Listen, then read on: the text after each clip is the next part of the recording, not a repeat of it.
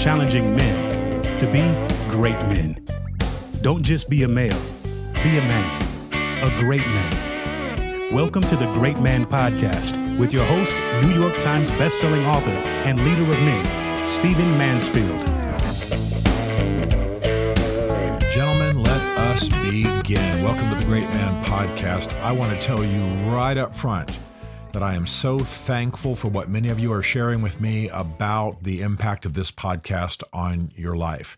This is a quick five ten minute podcast that's about coaching men at a kind of a personal level, maybe occasionally looking at societal trends.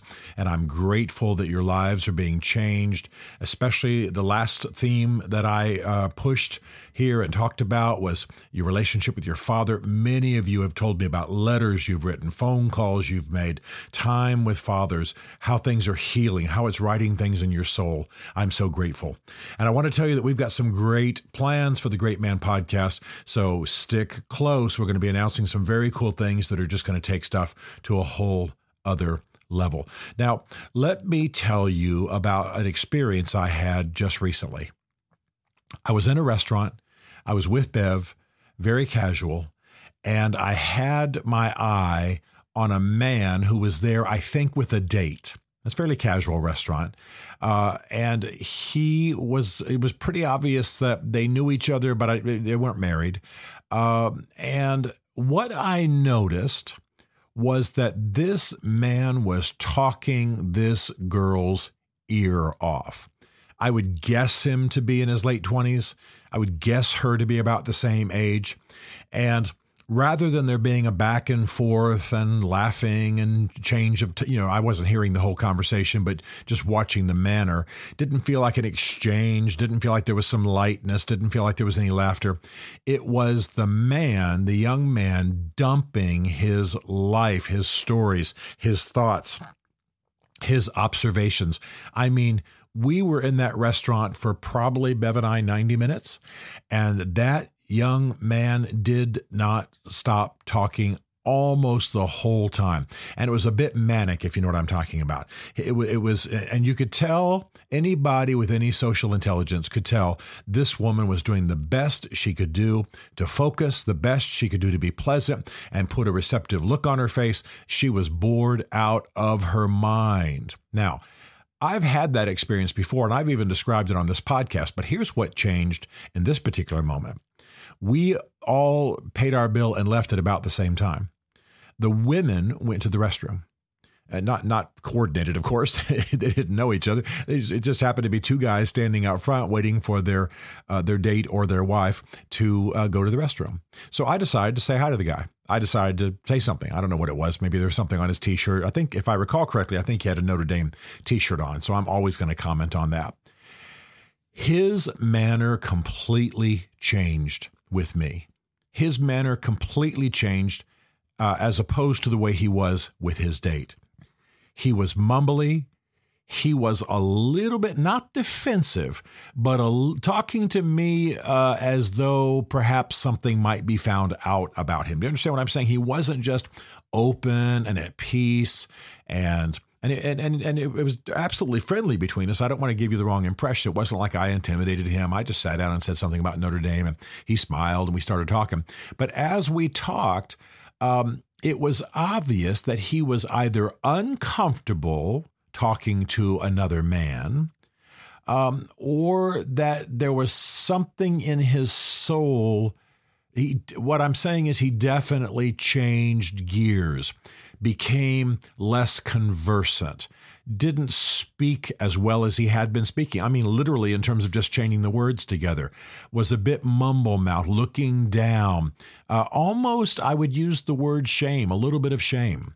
Uh, as though talking to a man. I didn't identify myself. He didn't know who I was. I'm just a guy standing there in gym clothes talking about, you know, Notre Dame. Um, and then, you know, I asked where he's from or something, you know, just general stuff like that. But the whole manner was was different. And the point I want to make is that this young man was clearly not experienced in, not comfortable with, and not that open to having a conversation with another man is just obvious. It had, I don't think it had anything to do with me. Uh, personally. Although when I was a stranger, I didn't expect him to hug me. I just, I'm just saying, it was not very conversant, open, uh, you know, engaged, energetic, and, and actually who was progressively shutting down as we were talking. And again, we're talking about Notre Dame. How personal can it be? And yet he had talked at that girl for an hour and a half, uh, like he his mouth was a fire hose, about to blow her out of the restaurant. And I raised this experience because I want you to look at yourself in light of it. I believe that most men, if they're talking at all, are talking to the wrong people. Now, what do I mean by that? I'm obviously delighted that you have dates and you talk to them. I'm obviously delighted that you have a wife and you talk to her. I talk to my wife by the hour. We have great conversations. I'm obviously delighted that you know you you have you have various folks that you talk to at a casual level. But I'm going to tell you that for a man to become a great man, for a man to emerge, for him to grow, he's got to be open to face to face, open souled, open hearted, um, bright and interested and engaged conversations with other men. You got to have conversations with father figures. You got to have conversations with your band of brothers. And by the way, if the only people you're talking to, and I mean talking to like this guy was on fire, uh, are your dates, let's say women, and just your rowdy rowdy friends, not not not ones that are engaged at any deep level with you, not ones that are helping you be a better man, not ones that are that you can have a serious conversation with about something going wrong in your own life. If if you only if you're only just talking a mile a minute at your dates or your wife, and guys you're shooting hoops with or whatever, but don't go deep with, then you are not going to be healing. You are not going to be emerging. You are not going to be arising. Um, you are not going to be stirred and and inspired to be a better man.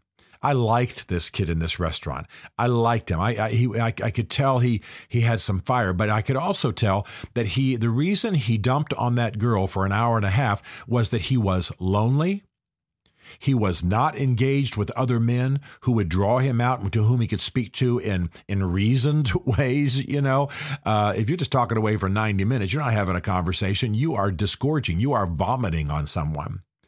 And I have learned that the ability to talk and be open to talk and have a conversation and go two ways with somebody, uh, especially another male, is an essential skill of manhood. It's an essential skill of building a band of brothers. It's an essential skill uh, if you're going to have a healthy soul. Most, a lot of men, I won't say most because I don't know the statistics, but many men shut down like cavemen normally. And then when they are, the, the switch is flipped, either with their rowdy drinking friends uh, or maybe a date, they just, I'm going to use the crass word again, vomit and it's not healthy, it's not whole, it's not two way. And sometimes people throw up a barrage of words. In part, they don't realize they're doing it, but in part because it keeps anybody from breaking in and saying anything that might actually go deep or expose something about their soul or question something or hold up a mirror. Um, I've been a, as, as you know, if you follow this podcast, a pastor, a counselor, a leader of men, uh, various roles. I, I consult in a lot of leadership roles and stuff. And every so often, I'll come across somebody who is afraid, actually kind of afraid, I'm going to unearth something in their soul. So what they do is they throw up what I call verbal chaff. Now, chaff is the thing that airplanes throw out um, to distract missiles and distract radar and so on. It may be the old word now, technically, but still, I'm going to use that word. And I'll ask somebody just uh, basically say hello and suddenly this person who I know has got some stuff in their life they got to get straightened out because there's just been a leadership crash or they're leading a company badly or they're they're crashing as a man. Um, they will unload for hours if I let them. Words, words, words, words, words, and suddenly we're talking about changing the diaper of the baby, or the way the dog pooped on the carpet, or the golf game, and I and I, I'm constantly going, you know, your your world's on fire here, your marriage is in trouble, your company's crashing, you're in trouble, and you want to you want to turn on your charm. Whatever part of the country you're from, you're speaking in that kind of charm voice from California or the South or the North or whatever. You know, you're you're you're becoming a raconteur, you're becoming a storyteller extraordinaire. And what you're really trying to do is keep me from from from peering into your life, keep me from saying anything meaningful, keep me from uh, talking to you in a way that might be confrontive or or move for, towards change or cause you to have to get reflective. Now, my point is not Stephen and what he does professionally. My point is I want you to look at who you're talking to. I want you to look at whether you're having meaningful conversations. I want you to look at whether you allow meaningful conversations. Because I say this with love if you have a wife you love, but the only person you talk to at any depth is your wife, and you come home from work and you unload on her for the first hour and a half, uh, and you don't have other men you're talking to, you don't have other people that you're talking to, you don't have men peering into your life and loving you and having fun and having rowdiness, yes, but also able to speak to you meaningfully in your life, then this is this is an evidence of unwholeness in your soul. Your wife, your dates, they will take it because they love you. They will take it because they're they don't really know how else to deal with it. Uh, but but it's not going to bring change, and it's not going to be healthy, and it's not going to be whole. And by the way, you're wearing them out too.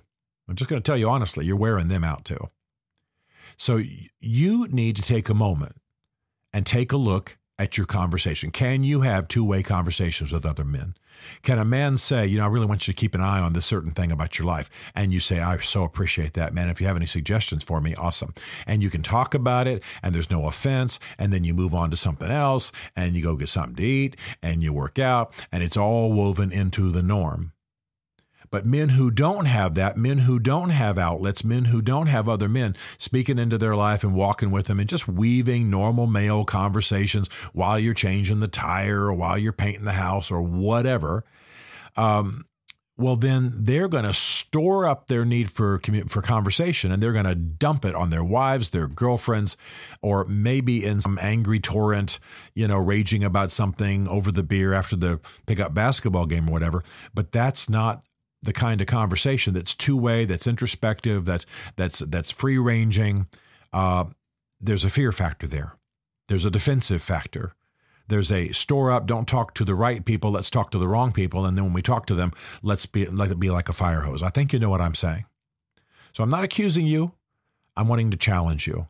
One of the arts of great manhood and one of the essential building blocks of being able to be a great man and emerging and rising is that you are open to other men speaking openly to you. And I don't just mean about moral changes and ethical changes and things in your soul. I'm talking about just life in general. Can you have a conversation? Can you engage with five guys around a hamburger? Can you can you have have a have a chat? Can you go deep and then come out of it and talk about you know the, the ref at the football game on Monday night? Can you can you can you very conversations going from deep to excited and rowdy, but but have them be meaningful and not just store up and then dump on certain people, especially females, who are obligated to take it in your life.